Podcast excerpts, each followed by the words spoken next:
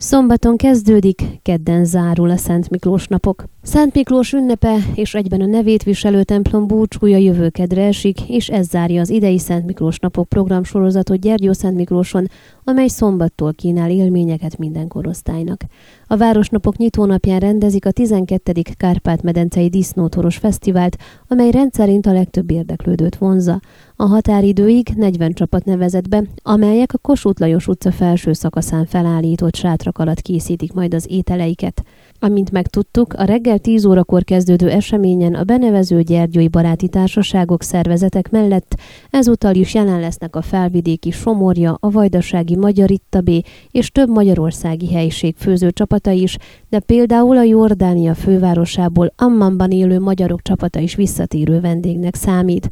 A versenyt a korábbiakhoz hasonlóan húsos ételek, káposztás fogások és disznótoros levesek kategóriájában hirdették meg, de ezúttal is lesz mustra és forralt bor készítő verseny is itt.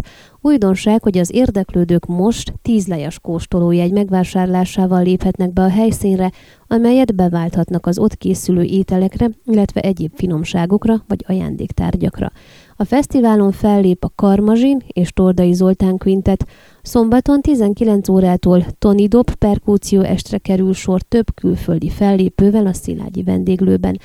Vasárnap délután négytől Gróf Betlen Anikon néprajzi gyűjteményében megőrzött textíliákból nyílik kiállítás a Tarisznyás Márton Múzeumban, 19 óra 15 perckor pedig a főtéren meggyújtják a második adventi gyertyát. Hétfőn tartják a dísztanácsülést, ahol a magyarországi Dombóvárral és az örményországi Alaverdivel testvérvárosi szerződést írnak alá, átadják a díszpolgári címet és a Próurbe díjat is. 17 órától Vákár P. Artur Örmény visszaemlékezések és anekdoták című könyvét mutatják be.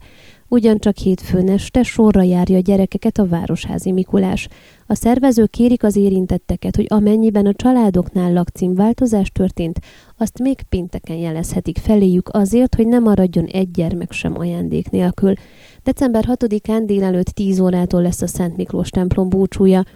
A Városnapok részeként több sportrendezvényt is tartanak, ezek közül kiemelkedik a Jégkorong Szent Miklós kupa, ahol szombaton és vasárnap 500 gyermek mutatja meg a hoki tudását. A Szent Miklós napok teljes programja megtalálható a rendezvény Facebook oldalán. Ön a Székelyhon aktuális podcastjét hallgatta. Amennyiben nem akar lemaradni a régió életéről a jövőben sem, akkor iratkozzon fel a csatornára, vagy keresse podcast műsorainkat a székelyhon.pro portálon.